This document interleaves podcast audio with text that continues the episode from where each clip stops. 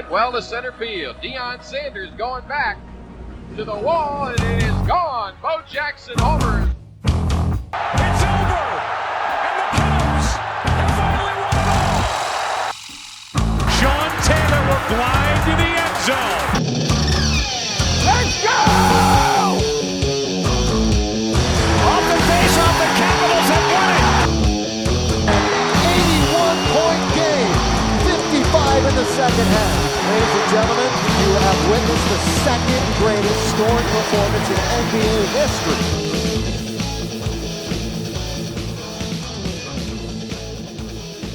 Thank you for tuning in to episode 11 of the FBAS podcast. That is Facebook All Sports Podcast. You are either streaming us, you've downloaded us from Spotify or Stitcher or iTunes, or maybe you're listening to us live on the RTF Sports Network. Either way, thank you very much. My name is Wayne G. I'm joined as always by Jesse B and Dan Sully Sullivan. What's going on, boys? What's up, family and friends? Hey, how we doing, everybody? How we doing? Welcome to the podcast. Like we've been doing the past few weeks, we are recapping the most recent episodes of The Last Dance, the Bulls documentary on ESPN. This week we are tackling episodes 7 and 8. There's only two left to go. Oh, don't mention how few there are to go, Wayne. Well, jumping into episode 7, I think it's interesting. It starts off with a press conference. We get Jerry Krause. He's asked a question about whether or not there's backstabbing with contracts and whatnot, and Phil Jackson. And he says, There is no backstabbing. You got that? You understand me? And he gets all like tense and he leaves and storms out of the press conference. And somebody says, Nice job, Craig. And I really thought it was a sarcastic, uh, nice job, Craig. That'd be our funny suit wearing guy, Craig Sager. He was given that question there, and it certainly set off a tense atmosphere. Not that the bull season wasn't already tense, and Jerry Krause and everything involving him wasn't already tense. But yeah, Craig Sager had to go ahead and ask about the extra tense moments of that season and if there was any backstabbing going on. And I think it's certainly reminiscent of us here in New England, Wayne, of Bill Belichick. And when he gets asked a question he doesn't want to answer, he moves it right along or he ends the interview and the press conference right away. Now, the episode goes straight from the press conference into we knew this was coming. It's the 93 season. They've won their third championship, and we're going to talk about Michael Jordan's dad's death. Now, they start off by mentioning the relationship that Mike had with his father, that they were best friends, they were confidants, that James Jordan knew everything that Mike was thinking and everything that he was planning on doing, and he was the only one. He was the only person that close to Mike. Yeah, we started this documentary with Mike scraping and clawing just to get his dad's attention. And now, like you mentioned, James is his right hand man. That's his confidant. He's there through everything up until, unfortunately, he's not. Yeah, I mean, we all knew this was going to happen, and we knew this happened in life, and I think we were all just kind of waiting for when was this episode going to air. And man, this was such a heavy episode, and seven and eight so far have been my favorite episodes. There's such an emotional aura of this episode, and it just went into so much behind the scenes stuff, and I just loved it so much. His relationship with his father, you know, I don't know your guys' relationship with your fathers, but my dad was one of my best friends in the whole world, and I can only imagine the pain, and God, it just hurt. It hit me right in the feels. Yeah, such a dark, intense introduction to episode seven.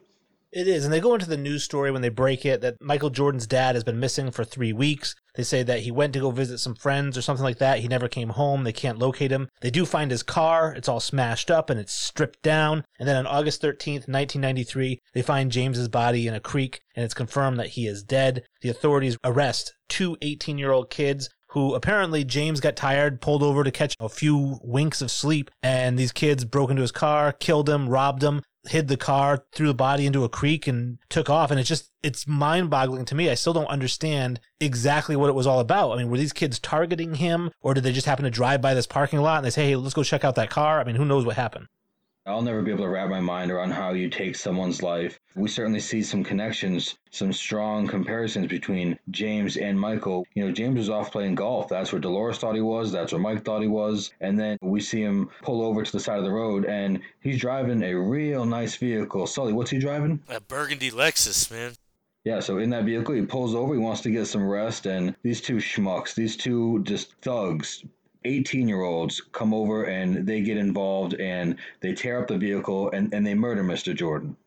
It was such a crazy situation. The parking lot and area they kept showing looked so secluded and just so out of the way. Like, I don't know. Granted, this is also 93 and, and not 2020, so you know, it's obviously different and less developed, but still, it, it just seemed like such a random place to just pull over and such a random place to just go looking to find a victim to for these 18 year olds. I don't know. It just all seems so weird and it was just so tragic. I mean, just so tragic. Nobody really knew what it was all about. Everyone was puzzled by it, and the media decided to speculate that maybe Michael Jordan and his gambling debts that they talked about last episode might have led to his father's death. And Mike took that really hard because now not only did he lose his best friend and his father, but now he's got people saying, well, it was your fault for gambling so much. Yeah, it's absolutely shameful. We talked last episode about Sam Smith and his book, The Jordan Rules. We see him in this episode say it's despicable. You know, for a guy that took shots at Jordan, he would never take that low of a blow. So it's it's absolutely shameful what the media would do to stir up things about such a tragic moment in Michael Jordan's life. I actually agree. Granted, conspiracy theories fly and, and everybody's got a theory and things like that, but to not have evidence and, and to kind of attack this person, and like they mentioned, you, you know, it almost places the blame on Michael. And think about that. Like, your father just gets murdered so tragically, and now people try to blame you for his death. I just couldn't even imagine what he was feeling. Mike was 30 years old when this happened. I'll let you guys know I'm the youngest guy here, and I'm 30 years old. I'd be lost without my dad, without that father figure, without that parent. So, you know, to imagine what this guy was going through where he was on top of the world. We we talked about it in this most recent episode, how he was getting absolutely mobbed by fans, by media. And so to be in that type of position and to not have your role model, your father with you is just absolutely appalling. Mike was already contemplating retirement and walking away from the game. He had talked to his dad about it and told him, you know, I'm thinking about giving this thing up after this championship run. And this just may have been what finally pushed him over the edge. He says, I'm going to retire. He talks to the owner, Jerry Reinsdorf, and he says, I'm done. I'm out. And Jerry Reinsdorf says, you cannot retire until you talk to Phil Jackson. So he sets up a meeting in his office. It's just Phil and Mike. And apparently from other documentaries I've watched, Mike says, Phil, what sort of challenge can you present to me? What can you offer me for me to challenge myself that I haven't already done? And Phil couldn't think of anything. So I just said, I guess it's time to move on. Yeah, and in a moment we do actually hear a quote we do hear from Phil Jackson is I think that Mike would be robbing society of his gift, but he understands he doesn't know what Mike's going through, but he can't second guess Mike here. He can't tell him what not to do they have so much respect for each other, and you just kind of got to believe that he knows what he's doing and he's making the right decision for his family and things like that. That got announced at the baseball stadium, as you mentioned, Wayne, and we know that both Jerry Reinsdorf and Jerry Krause had a connection to that stadium and that team. Do we think that either one of those two had a part in the leak of him retiring from basketball and jumping into baseball? I don't think anyone in the front office did. I think it's one of those things where the Bulls were calling a press conference and the people at the baseball game said it's really just speculation that he's going to announce his retirement. So I think it might have been something that people who were on the inside besides Mike, maybe he'd talked to some people, but somebody knew that he was already thinking about it. And just when they called this press conference, it seemed to make sense that maybe this is what it's about. Yeah, that press conference was a foregone conclusion, and they talked about the list of people they had at that table and how they mentioned it looked just like the Last Supper, and that was just very reminiscent to me because I've seen that picture in so many places. And to imagine Jordan at the center of that table, retiring from the league for the very first time, that was a quote that that will stick with me from that episode for sure. Some people say that the reason that he was walking away from the game, the gambling, the murder of his father, David Stern said, You're going to be suspended for the next 18 months. They asked David Stern about this and he vehemently denied it. He said that's just absolutely ridiculous. And even one of the reporters said, why would the biggest capitalist that maybe ever existed devalue his entire league to suspend a guy? It doesn't make any sense. And even Mark Vancil, who wrote the book Rare Air, he goes on and says, the summer before in Barcelona, Mike told me he was going to do this. He said, I'm going to shock the world. I'm going to quit and go play baseball. I asked him when. He said, I'd do it now, but neither Magic or Larry has won three in a row, so I got to do that first. Jesse had laid a little bit into this conspiracy theory that David Stern kind of pushed Michael out and, and, gave him the retirement idea instead of this being a suspension. But I don't think the whole Michael comes back works unless, you know, the baseball goes on strike. So I, I don't think they could have planned that out accordingly, kind of thing. And like you had mentioned, I don't see any way David Stern devalues all the other franchises and his overall league in general. So I don't know if I put too much stock into this one, but obviously the people are going to chat. From what we've seen from the Last Dance documentary so far, Mike has the highest competitive drive amongst any athlete out there. And I, I, certainly lean to where the parts of the different documentary that Wayne has seen or heard from, where Phil's not able to present Mike with a challenge or a new goal. So I think that's where Mike really had to step away from the game. As much as I love juicy conspiracy theories, I don't think there's any truth to the fact that he was pushed out of the league.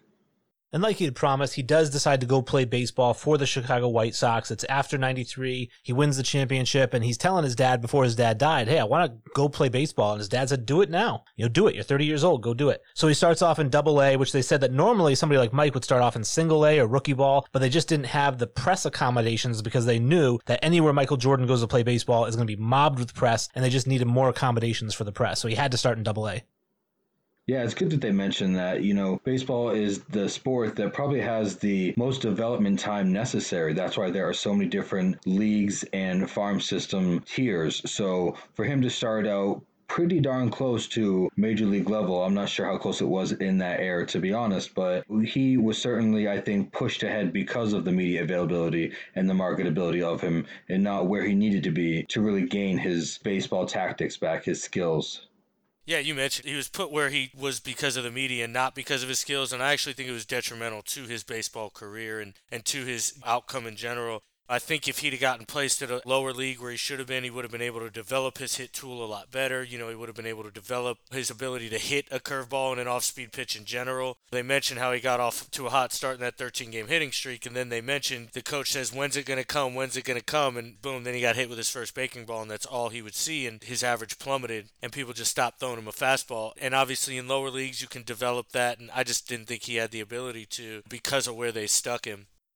Michael Jordan is six foot six. He's a physical freak even for that time period. So to imagine him standing there at bat, there's not too many ball players now or in the history that aren't pitchers like Randy Johnson that are standing at his height. So I'm certainly sure that pitchers probably had an easier time throwing in a strike zone to a guy that's six six there's definitely a bigger strike zone to throw to, but I think a lot of it has to do with the lack of hand eye coordination, the lack of experience playing baseball, more so than his height. I know that Dan, we talked earlier uh, off the air about the fact that a lot of those bigger guys are power hitters, and Michael was more of a speed player, like a leadoff hitter, and so maybe that had something to do with it. Like he's not going to hit a bunch of bombs, so you can't strike out 200 times and only hit three home runs. You got to get on base so you can steal bases.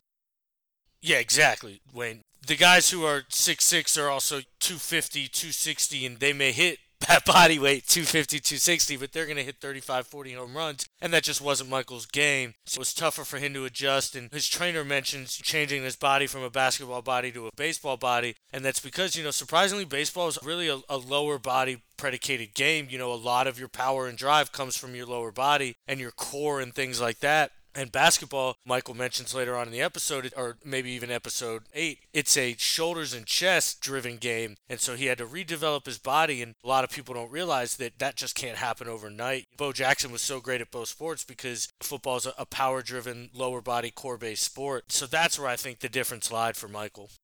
You know, Sully, you mentioned that the strike is what pushed Jordan back to the NBA. If that strike doesn't happen, how soon do you think Jordan gets to the league? And should he have actually gotten to the league? Would, would he have had the skills to get to the major leagues? I do think he would have eventually gotten to the league. For all of his negativity with his batting average, he was able to drive runners in, and that's a valued commodity. I also think, you know, Terry Francona mentions it in the episode. You give this guy his due practice and give him 1,500 at bats in a year and let him get better, and he's eventually going to make it to the big leagues. I don't think he ever would have been a 280 hitter or anything like that, but I definitely think he would have had a spot on a ball club.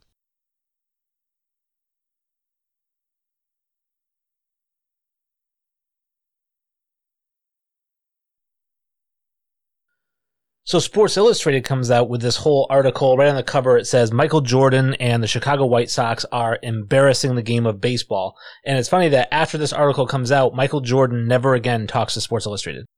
Oh yeah, Sports Illustrated absolutely did MJ dirty. SI is one of the most iconic magazines that a sports fan can collect, and to know that the goat of basketball just decided he was going to shut them out for a portion of his career due to them just really taking shots where they didn't need to. He really had a problem with them not coming to him and getting his opinion and feedback, as opposed to them just taking shots and, and writing some real negative stuff about him. I think that's what he took the most offense about just not even coming to him and even getting his side of it or even asking him anything. And God, Sports Illustrated, whoever made that decision's got to be kicking themselves in the teeth right now. I mean, to go this whole time without ever getting another comment or article from him is just nuts.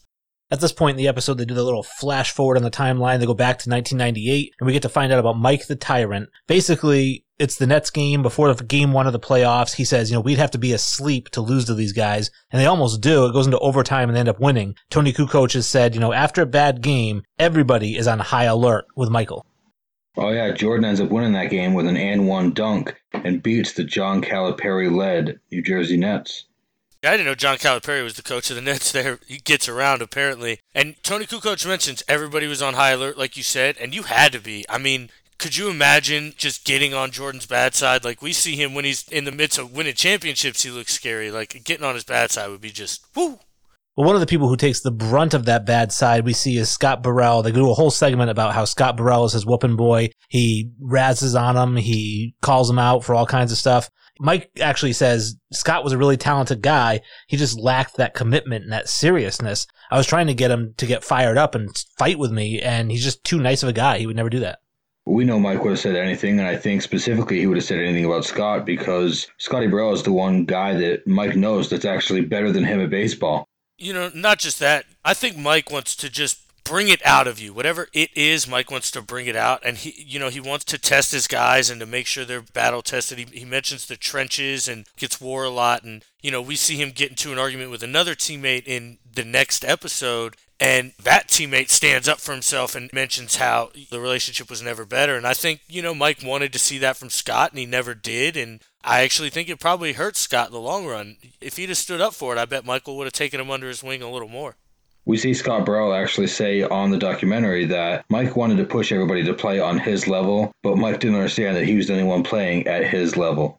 I guess it got so bad that at one point Phil Jackson had to tell Michael Jordan, or maybe at several points, he had to tell Michael Jordan to dial it down a notch. And Judd Buechler had said, you know, we were teammates, but we were afraid of him. And one of the things I noticed was in this series, we've seen several times that 98 Bulls team, their center was lottery pick Luke Longley. And they mentioned him twice in this episode. And it's the first time he's really mentioned, but we don't hear from him at all in any of these episodes. And from reading about it, I guess it has to do with a fractured relationship between him and Michael.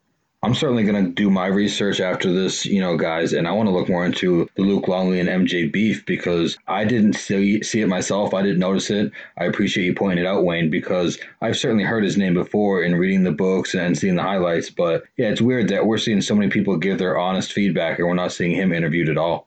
I'm really interested to see if the show actually touches on it at all and, and, to see why he's not a part of this. You know, maybe he just didn't want to be or things like that. But if there is something behind the scenes that, you know, I personally don't know about, obviously you guys aren't aware of any public beef that Jordan and Luke Longley had. But one can only imagine the way Jordan was and, and the buttons he pushed that he could have pushed the wrong ones for a couple teammates and Luke might have just been that one the trivia before the commercial, we talk about how they don't really give you enough time to answer the question. So I had to pause my Hulu while I was watching it. And it said that the first year without Michael Jordan, the Bulls still had three All Stars on the team. Who were they? And I knew Scotty, I knew Horace Grant, and I couldn't think of the third one, but I figured it had to be a guard. And I didn't realize it was actually BJ Armstrong. He was still on the team. I thought he was gone by that point.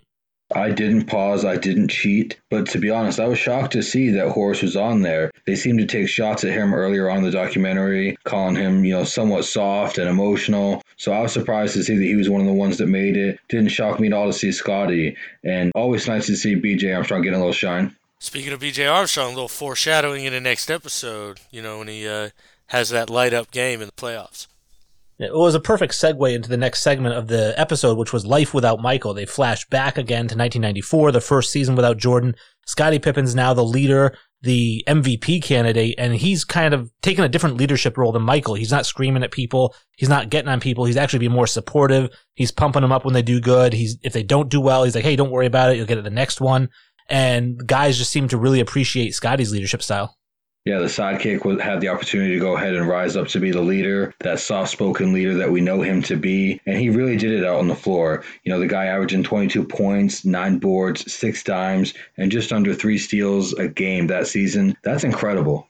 Yeah, Scotty really took that point forward role and, and kind of made it into the stat stuffer we see today with the LeBrons and the Giannis's and things like that, where they just kind of run the team. And that's kind of the perfect role for Scotty. He was so good at it. And, you know, he ran that triangle to a T and, and was just perfect at it. And Kukoc had a fantastic rookie season. They mentioned he's a typical European you know, and he's just fundamentally sound and no defense. And that actually, you know, reminds us, I think, of a lot of European guys that were like that. Dirk obviously comes to mind as the one guy who is the best European, I think, of all time. But Scotty was just so perfect for what they had him do. Yeah, Toni Kukoc among that first wave of Europeans we see. And Wayne, I'm sure you can give us some more Europeans we got to see uh, in that era. Well, earlier, before that era, Drazen Petrovic of the New Jersey Nets was one of the great sharpshooters of the NBA. Detlef Schrempf was a back-to-back sixth man with the Seattle Supersonics. He came from Germany. Rick Smits was in the league. The Dunking Dutchman is from Holland. So there were a few guys, but definitely I think Toni Kukoc was the start of like a wave of young European guys coming over, not so much, you know, these veteran guys coming over at 35. Now we get to the Bulls and the Knicks. They're down 0-2 to the Knicks, and Patrick Ewing hits a shot to tie the game, and Phil Jackson draws up a play where Scottie Pippen's taking the ball out of bounds, and he's going to pass it in. The ball's going to get swung around. Toni's going to get open for a three-pointer, which he does. He's going to knock it down, which he does, and he did several times that year. But the interesting thing was Scottie Pippen saying, I am not coming into the game. I'm sitting out. And after the game, Phil telling him he let the team down, Bill Cartwright being tears and saying, Scotty, you know, Pip, you quit on us. You let us down. And Scotty's crying. And so Michael Jordan called Phil Jackson after that game. He said, Scotty's never going to live this down. Yeah, we continue to see the brutal honesty and the takes that these guys have. Phil Jackson letting Scotty know, I can't believe you did that to us. You quit on us. And then Steve Kerr mentioning that this is a stain on Scotty's career for the rest of his life. And I think it does. I think I think it follows him everywhere. We talk about how great Scotty is, and I think we all agree. You know, he's probably a top 25 player. At the same time, you know, when comparing him to other small forwards now, I have Kawhi Leonard ahead of him, and this quit reason is one of it. And you know, we'll bring up that there's arguing the ability that Kawhi Leonard quit on his team for a whole season, but you know, that's I think semantics. And he was more upset with the medical staff and the higher ups than he was, you know, with the team and the coach and having a pout attack because he didn't get the last shot. I, I just think it's so surprising as Scotty was such a great teammate throughout his entire career. You never heard any whispers how he was a bad teammate. And then he just says, I quit and I won't go out there. And good for Toni Kukoc, though, who just got blasted through all this, the dream team and all that nonsense, comes over, has the rookie, and then hits that shot for the just the sweet icing on the cake. You know, good for him. They flash forward to 1998. The Nets are done with. They lose three games to zero to the Bulls. Scott Burrell scores 23 points in that game three, which I think that they were trying to paint it as like, see, this is why Mike rode this guy because this is what they needed him to do. But he just got a hot hand. It isn't like he gradually got better through Mike's tutelage. He just had a hot hand for one game. It had nothing to do with Mike. And then they asked Michael Jordan, they said, did your attitude cost you your nice guy status? And he says, you know, winning has a price. I pulled some people along who maybe didn't want to get pulled along. I challenged some people who maybe didn't want to be challenged. This is how I play. If you don't want to play that way, then don't. And then he gets teary eyed and he says, break. And I thought that was really weird.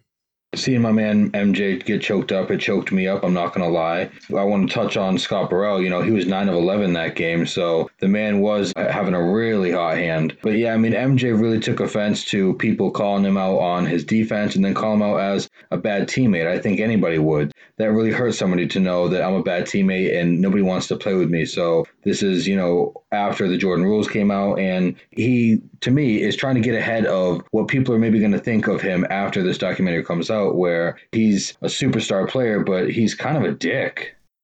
You know, this part of the documentary actually kind of, you know, this is, I think, what I spent the most time thinking about in between our time of recording is why he had this emotional break he had, you know, kind of at this point. And the only thing I can really come up with personally is Michael really values winning, I think, more than a lot of people realize. And I think Michael really values this drive more than a lot of people realize and it's for all the people who have seen Westworld, it's his cornerstone. It's it's kind of what he builds his life upon. And so when somebody challenges that, to see that emotional break from Michael, I think is just God, it's so beautiful to see almost, you know, in, in such a weird way, just to see that vulnerability from a superstar that we hold in the highest regard. You know, we almost think he's godlike, and to see him be that vulnerable is just so beautiful to see.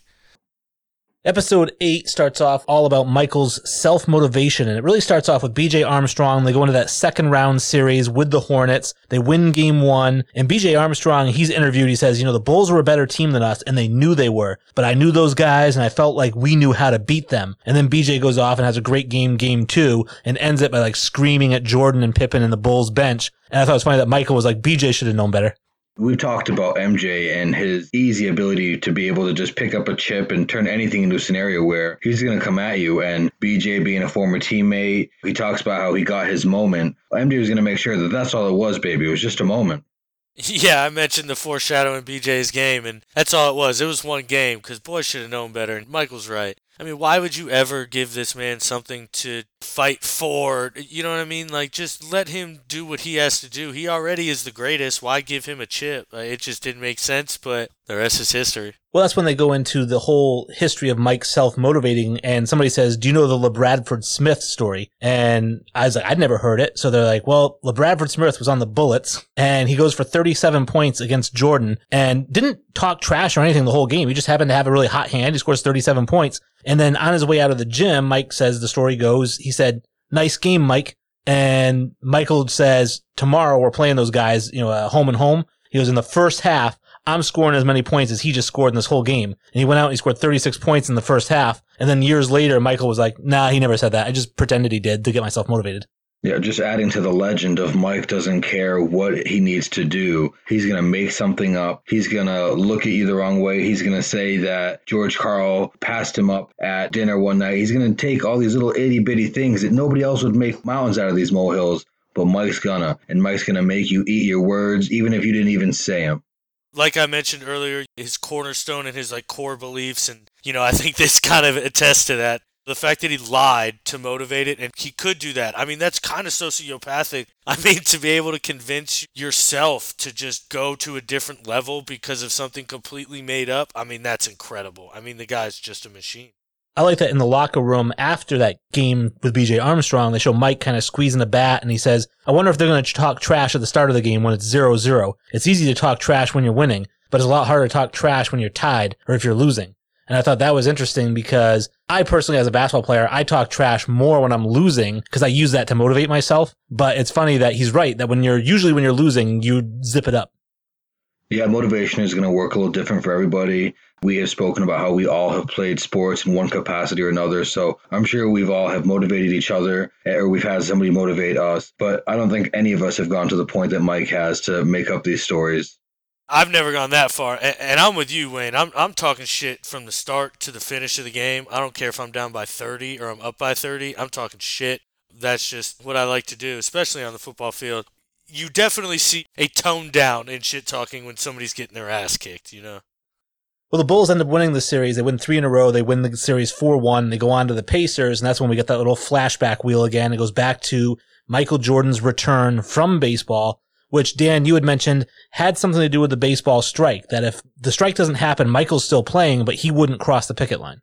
Yeah, which I, I hold a ton of respect for Mike. And this is why I think, you know, Sports Illustrated, especially, and all these people who attacked Mike for just trying to go out there and do something because he was a superstar. No, Mike loved the game of baseball, and Mike had a ton of respect for the game of baseball. And Mike could have easily crossed the picket line and played still. And, you know, he held true to his word and stuck with his guys and his teammates. Yeah, it, it does kind of remind me of earlier on the documentary when he didn't want to get too involved in any political issues. And here he has a chance to really dip in his toe into something that's controversial, you know, being a, a scab player, a replacement player. And, and he doesn't want to do that. So it, it's very stand up of him. And he's not the only one that wanted MJ back in the NBA. Now, they didn't mention that at this time, he gets back into playing basketball because he plays in Scottie Pippen's charity basketball game, which had Pippen and Penny Hardaway and Grant Hill and Jason Kidd and all the NBA stars. They had this charity game in Chicago and he invited Mike to play. And Mike was like, yeah, sure, I'll play. Scores 55 points and is the MVP of the game. And now all of a sudden it's like he's not playing baseball. So he calls up BJ Armstrong, which is funny. The buddies are now, right? And he says, Hey, uh, why don't I join you for breakfast? And they have breakfast. He goes, Hey, why don't I come to practice with you? It'll be fun. And BJ's like, Oh, you're too old. You've been out of the game too long. You can't play anymore. He said, before they know it, they're playing one on one. And that's when we get to see that, uh, iconic image of Scottie Pippen pointing at the bottom of his Jordan. Is it a 10? Jordan 10? He's like giving the come hither. Yeah, that image of Scotty pointing down at the shoe is almost as iconic as the press release that Jordan had. So it, it's super iconic to me. It's definitely something that I'll remember. And the poking and prodding that BJ Armstrong and the other teammates had to do to get the gears moving in Michael Jordan, to, to get him wanting to compete and prove something in the NBA again, knowing that a year and a half had passed, his skills, at least basketball wise, had diminished some, and there was some young, fresh talent in the NBA ready to challenge him. How true to Michael Jordan fashion is it he goes to another person's charity event game and balls out and takes the MVP? Like most charity events are set up for whose charity event is going to like, you know, let's feed Scottie Pippen the ball. It's his charity event kind of thing. Michael shows up, scores 55, takes the glory. I mean, like that's just true Michael Jordan fashion. MJ loves that double nickel. now they mentioned that when Jordan comes back at this point, that the Bulls could have extended Horace Grant, but they chose not to, and he goes to the Orlando Magic. And you know, Mike says in the the episode we flash back to kind of him talking about his dad. He said that he felt naked being there without his dad watching his game because his dad was at almost every single game. Yeah, I'm sure it would be super difficult to lose someone that had been so supportive, someone who had been there through the thick and thin while you're growing up in the league and becoming that mega star that you are and to not have him there to watch, you know, your reintroduction into the league, to see you set that those new goals for yourself, I'm sure it was immensely difficult for him. Well, I think one of the more iconic things that Michael mentioned that I, I forgot to mention about his dad's death was you got to f- try to find the positives out of the negatives. And when he first quit, his dad had seen him play his last basketball game. And I think that actually meant a lot to Michael. And now, so he comes back and now he's playing. And this is the first game he's ever played that his dad's never seen, you know, or dad didn't have the chance to see, you know what I mean? And God, I can, I can only imagine the weight that would feel. I mean, like we mentioned, you know, you said your dad wasn't your best friend. You know, my dad was, and he was so in, integral into my love for sports and, you know, my love for Pete Rose and these things like that. And I can only imagine having to do something like that with him not there would just be heartbreaking. Now he doesn't wear number 23 because that was the last number his dad saw him wear. So now we get to see he's wearing number 45. And the thing is, Steve Kerr mentions in this game that they're in Indiana. He said it feels like a playoff game. It's just electric because it's Michael's first game back. And Michael comes out, he struggles, he's bricking shots, he scores 19 points or something like that. They lose 103 to 96. I remember watching this game and I remember him being on the cover of Sports Illustrated shortly after, even though he probably didn't talk to them for the interview. And this was the first blog I ever wrote. I was 14 years old and I wrote a blog about Michael Jordan being a ball hog in that game. Yeah, you know, we're talking about the Pacers in that era, and we know that Reggie Miller is part of that era. And, you know, he really wanted to make a name for himself against Jordan.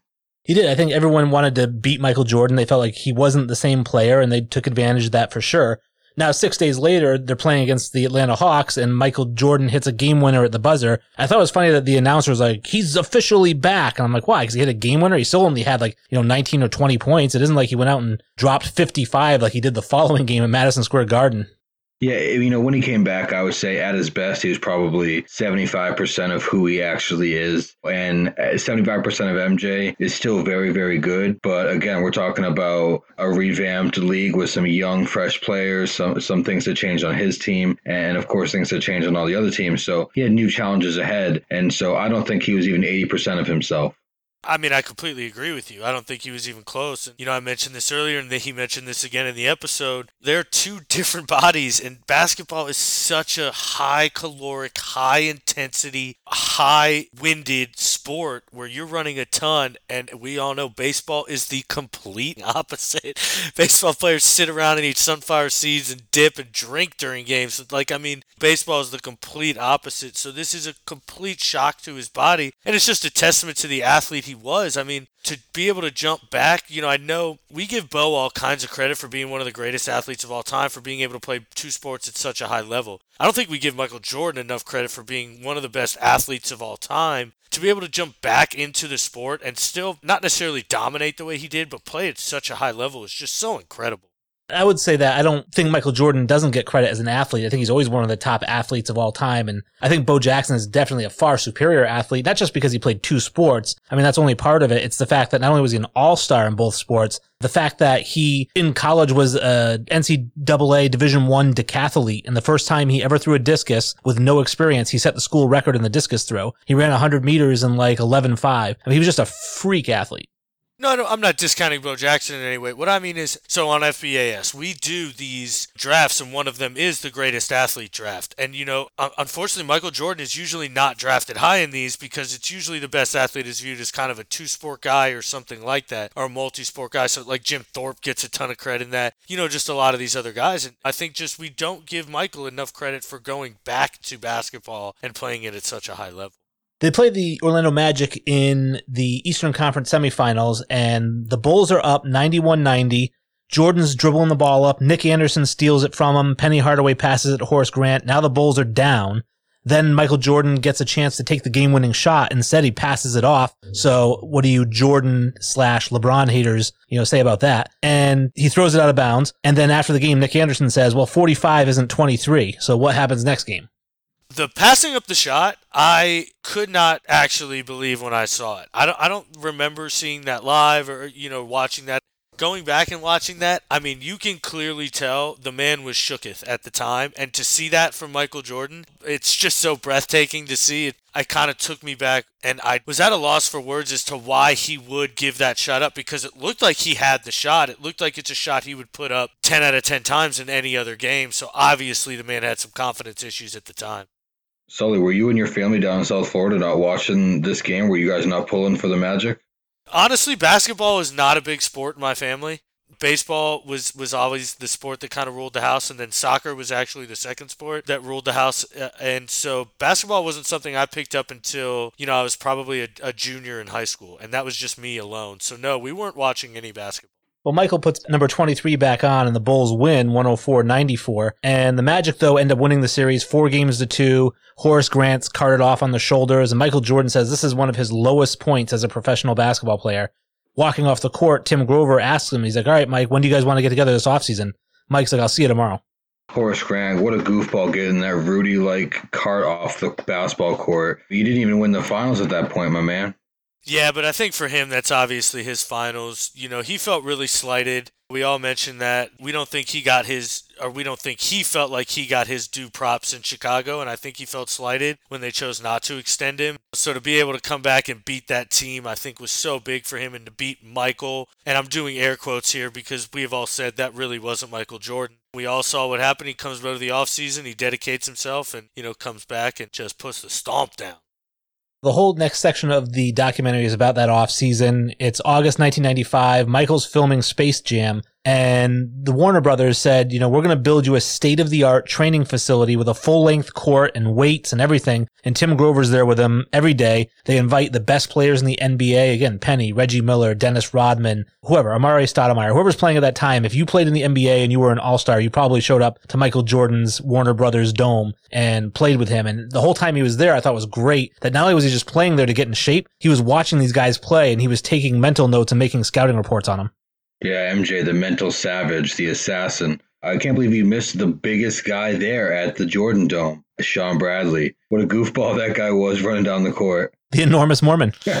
he was probably there just because he was in a movie. They didn't want to invite Shawn Bradley's ass well, those guys that were there, the Reggie Millers and other players that were there commenting on it, they were saying, man, this guy's out there putting hours into the film process, coming here, working out in the morning, playing ball with us, and, and kicking our ass. So just a great vantage point to see what Warner Brothers was willing to do to make Jordan happy so they could put out that movie that, you know, him and the Looney Tunes, man, they set off the world. And Sully, you drafted them in our movie draft. Damn right I did. I love that movie, man. If you grew up at that time, even now, I mean, uh, because we're all showing it to our kids. If you got kids, it's such an iconic movie, and it was it was really well done. I mean, Bill Murray's hilarious. You know, Larry Bird's got the cameo on the golf course. I mean, it was just a really well done movie. I thought, and we say we knock kind of Michael a lot, and we obviously give him his due praise. But man, the, the man had a work ethic second to none. And I think if anybody's listening and wondering how to become great at anything, you know, you have to have a work ethic that can't be rivaled. And Michael's shown that. And like you mentioned, Reggie Miller kind of makes that a point. You guys think that Bron Bron's going to ask all his friends to come out and play basketball against him while he's filming Space Jam 2? I'm not sure. I think they'll just want to come out. LeBron attracts talent. People will go wherever LeBron goes, similar to Michael Jordan, except like we talked about last episode, LeBron's not a dickhead, so he probably attracts more people. Yeah, and you know, it's just going to be such a hyped kind of, you know, we live in a day and age where it's cool to do shit. And so I think that's where people will go just because it's cool to go, you know, kind of thing, and, and not go to train like the real NBA players were doing back then. Now, they mentioned the 95 96 preseason. Michael Jordan is on a mission. Every single day at training camp is an absolute war with him. And he's like, these guys don't realize that they think they're on the championship Chicago Bulls, that they didn't help us win. Like these guys are just riding the coattails. So I'm going in there and I'm putting the fire to them to let them know this is what it's like to play in the trenches. And it gets to that point where Phil Jackson is calling some ticky tack fouls on Michael while he's guarding Steve Kerr. He slams Kerr to the ground. It's like, no, that's a foul. They get into a little skirmish and Michael gets kicked out of practice. Don't downplay that skirmish, Wayne. Steve Kerr hits him in his chest, and Michael says he cocks back and punches Steve Kerr right in the eye. I mean, that's not a skirmish. That's a full on fist fight. And I mean, I mentioned it earlier, and this is what I was talking about. This is that player that stood up for himself and said, Look, you're not going to punk me. I don't care how good you think you are or how good you actually are. I'm a grown ass man, and, and this is what I do for a living, also. And, you know, to see that out of Steve Kerr, you know, I think that really helped Michael. And Steve Kerr mentions, you know, it made their re- relationship improve dramatically. Michael felt like he could trust him, and Steve Kerr felt like he could trust Michael. And you guys know in team sports, man, trust is so important. And, and that's what made this team arguably the best team of all time. Yeah, we know that Jordan's consistently pushing his teammates to get to the next level because he knows that they're going to face the teams that are going to always put play themselves at a higher level. He went through the Pistons of the late 80s and early 90s, and then he went through the Knicks of that same era and the Pacers and Heat. So he's preparing his team, and this is an instance where we didn't see Steve back down, and we actually saw Mike, at least he says it was him, reach out to Steve after and say, "Hey, man, you know, I screwed up. Can't believe I did that. You know, let's start over from here." And I think we all know that they gained a different type of respect for each other after that. Yeah, and Steve Kerr even says like he felt like Michael appreciated him a little bit more. And another story I'd heard about that was Robert Parrish talking about he had played on that Bulls team or one of those Bulls teams that won a championship, and him and Jordan got into a shouting match during one of the practices, and Jordan said something like, "I'm going to kick your ass," and Robert Parrish said, "Let's go, I'm ready to fight right now." And Jordan backed down and didn't do anything. He said that at the end of the day, he didn't think that Jordan really wanted to fight him. Jordan was just pushing him to see how he would react. about getting ready for the moment. So the 95-96 season opens in the episode with Jordan lacing up those Air Jordan 11s, the white ones with the black uh, patent leather around the toe that I love so much. Oh, I just looked him up as well. Sexy. The Bulls start off 23 and 2. They end up 72 and 10. They beat Miami 3-0 in the first round, the Knicks 4-1 in the second round, and then they beat the Orlando Magic in the rematch in the Eastern Conference Finals 4 games to 0, and then it's on to the finals. And they really kind of brush past that to really get to the Sonic series. Yeah, I mean, eleven games to one as far as you know wins and losses. That's that's a cakewalk. Yeah, I wish they would have showed a little bit more. I mean, Horace Grant talks about it. He goes, you know, when they go into the series, he says, you know, that team was better. They knew it. And they crushed us. You know, I wish they would have gone into it a little bit more, but like you said, they rushed it into the Sonics, you know, series. So trivia part two, it says the Bulls have the best regular season combined playoff winning percentage of 870 of any team in history. It said who is number two. I didn't need to pause it. I said Golden State Warriors. I couldn't even think of anybody else, and that's who it ended up being. Yeah, I mean, you had to know it was going to be them after the seventy-three and nine season. Yeah, exactly. I mean, why was that even a question? That was the dumbest shit ever. But hey, you know, if you didn't get that one, you're you're not a sports fan, honestly. That's a trivia question for the old folk. I got into a pretty heated debate uh, shortly after this episode. There was uh, somebody posted something on the Sports Soup website. It was who would win the Bulls with 72 and 10 or the Warriors with Kevin Durant, who I know wasn't wasn't that 73 win team, but I was kind of trying to be diplomatic about it and say, listen, both those teams play completely differently. They, they're different types of players. They're, they're different defenses, different offenses. I think it would be a really good series. And there was one guy on there who took offense to me bringing logic to it and really just wanted me to like get into a fight with him or something. How dare you, Wayne, in your stupid logic? Yeah, so I actually followed that whole comment thread. I, I don't know if Jesse did. I, so I actually read everything he was saying and everything you were saying. And honestly, I don't know how you have the patience for that, Wayne. I don't know how you did it. I mean, for what this kid was saying, you know, to be fair, he looked 25, so God only knows he probably never even watched a Jordan game live and has no idea, but you know, he thinks he's an expert. And not only that, the points just you were making made a ton of sense and he wasn't making any sense. So props to you, man. So they go to the Sonics series, and speaking of mismatches, they say, are the Sonics the biggest mismatch ever against this Bulls team that was 72 and 10? And I thought that was kind of unfair to the Sonics because they were the best team in the West. I mean, I had mentioned this earlier in an episode. Me and Patrick Lange from FBAS have got into a fairly heated discussion about this, and I think the greatest mismatch ever was actually the Cavs and the Mavs, and the Mavs actually won, but I think the Cavs were favored in that, or were the heaviest favored team in that series. I think this is a, a greatly underestimated team. You had already mentioned Detlef Schrempf, two-time six man of the year, Gary Payton Hall of Famer, Shawn Kemp Hall of Famer. You know, these guys were extremely talented and like you said, were the best team in the West. So it wasn't like they were playing an eight seed or anything like that. So I think they get extremely underrated and I think it was a really, really good team. Wayne, flex that muscle. Name another couple players off that team. Nate McMillan, maybe Dell Curry was on that team. I like it. Uh, we flash back to that whole Michael's self motivating. He's out to dinner. George Karl comes into the restaurant, walks past him, doesn't say hello. And Michael's like, that's it. We're crushing these guys. Again, it doesn't take anything. We, we didn't hear from George Karl, so who knows if this did happen. I've heard he's not really the friendliest coach, at least from all the NBA players that I uh, obviously talked to. In this situation, we know that Mike doesn't need anything at all to rise his level to the next stage, and I'm sure he told his teammates, and that riled them all up. Yeah, I'd like to see if this one was true because if this one is true, then I think this actually is a slight. I think it's very disrespectful for George Karl to walk past Jordan in a restaurant and not say anything. So I actually don't have any problem with Jordan taking offense to this and playing with reckless abandon because of it. Again, I'd like to know if it was really true because Michael does have a past of making things up. So, you know. Yeah, if it's true, you're only given the biggest assassin bulletin board material. Yeah. George Karl puts Gary Payton, the defensive player of the year, on Michael Jordan.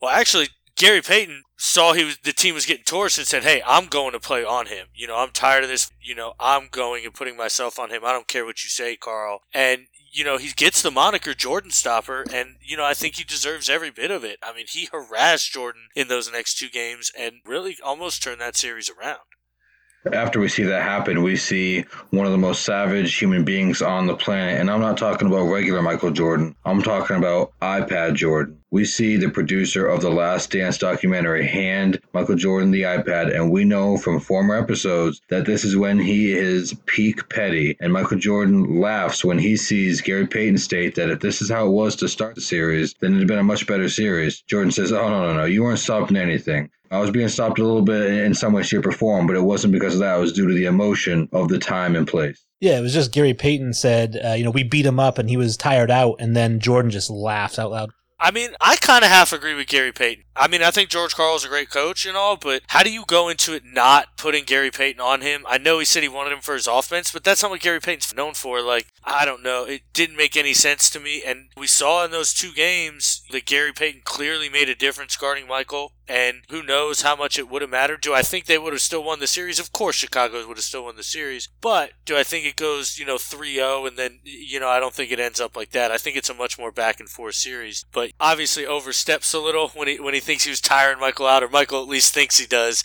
and Michael finds it very amusing. Who was guarding Pippen on that Sonics team? Good question. I mean, I, I would assume Detlef Schrempf when he comes in, but he's the sixth man, so he's not a starter. Um, Nate McMillan's a really good defensive player. It could have been he might have started on Jordan. Yeah, that probably that, that makes sense. That you know they did have a good defensive backcourt there. Thinking that if you're going to stop Jordan or at least attempt to, then that's going to allow Pippen to go ahead and blossom like we've seen him do. So they go to game six of the NBA Finals, June 16th, 1996. It's Father's Day. The Bulls win the championship. It's Jordan's first championship since coming back from baseball. He falls on the floor, and then we see him in the locker room rolling around, sobbing. And this is one of those scenes where it's iconic. I've seen this scene a million times, but I've never had any audio with it. And hearing Jordan take those deep breaths and crying, like I actually, it got to me. Oh, absolutely. You know, like you, Wayne, we've seen these highlights before. We've seen him grab that ball, grip it tight, and lay on the court. But for this time, for us to have the, the unreleased audio of him sobbing, it brought tears to my eyes. And it was very tough to watch, very difficult to watch. But you had to know that that meant the world to him. I completely agree. I mean, if you're not touched by that moment and if it didn't move you and truly affect you, then you're a robot. I mean, to hear him just sigh in, in little pure agony. I mean, just the, the pain you can imagine he felt to miss his father. And I always kind of thought this. Do you think he lost those two games on purpose to, to win the championship on Father's Day? I don't think to win the championship on Father's Day, but there were rumors that the Bulls might have lost those two games so that they could win the championship at home. Yeah, and that I, I think maybe has a little truth to it. I think that crazy conspiracy theory, you know, obviously nobody wants to lose and things like that, but that team knew how good they were. That team knew if they turned it on for one game, they could obviously beat this team. And I think it, winning it on that day just kind of meant so much to Michael that I think he may have thought about that. And then the end of the episode is fast forward again to the 1998 Eastern Conference Finals against the Pacers, and Reggie Miller saying, I think the Pacers are the better team. And then it's like credits. Yeah, one of the better snipers of that era and of all time. He wants to go ahead and plant his flag on Jordan's not going to stop me. I'm ready to go ahead and retire this boy. You know, just another Hall of Famer that kept not kept from not winning a title by the good man MJ. And that might have been a better team. I mean, Reggie Miller, Rick Smits, Anthony Davis, Dale Davis, Mark Jackson. That was a really loaded team, and they just weren't the Bulls. Wasn't Chris Mullin on that team too, or no? He may have been. Yeah, I don't know if Jalen Rose was. Yeah, Jalen Rose might have been too. No, he might have been in Denver still. Yeah, Chris Mullin was on that team too. Actually, yeah. That's stacked. Yeah, I mean that team was that team was a really good team then. So that is the wrap up of the two episodes, episode seven and eight. Hopefully you guys enjoyed it and hopefully you are listening to us on the RTF Sports Network. We're trying to grow the network with shows like ours and other great shows that are on there. We are nominated for show of the month. So please do visit the website and vote for us for show of the month so that we can win this thing. If you do enjoy the show, we have just opened up blogs, the FBAS podcast. I mean, me entered this first blog on there today and it's pretty fantastic. So check that out as well. Yeah, we know like we know Wayne likes to hear himself talk and read his own words. So go check that out, guys. We've almost gotten to 500 votes on the show of the month, and uh, we still have over a week left to uh, vote. So go ahead and help us get to the best place possible. And then, like Wayne says, some sneakies coming. Yeah, thank you, folks, for listening. You know, make sure to rate, review. You know, uh, catch us every Wednesday, 9 p.m. live. If not, iTunes, Stitcher, all the all the fun stuff. Again, vote for us, rtfsportsnetwork.com. Click the red banner at the top, then vote for Facebook All Sports. You know, we really appreciate it. You, you know, everybody who listens and, and rates and reviews. If you can comment, give us something you want to talk about, some questions. We're really open guys, so give us a shout. Hey, Kenny, that you back there, man? What's up?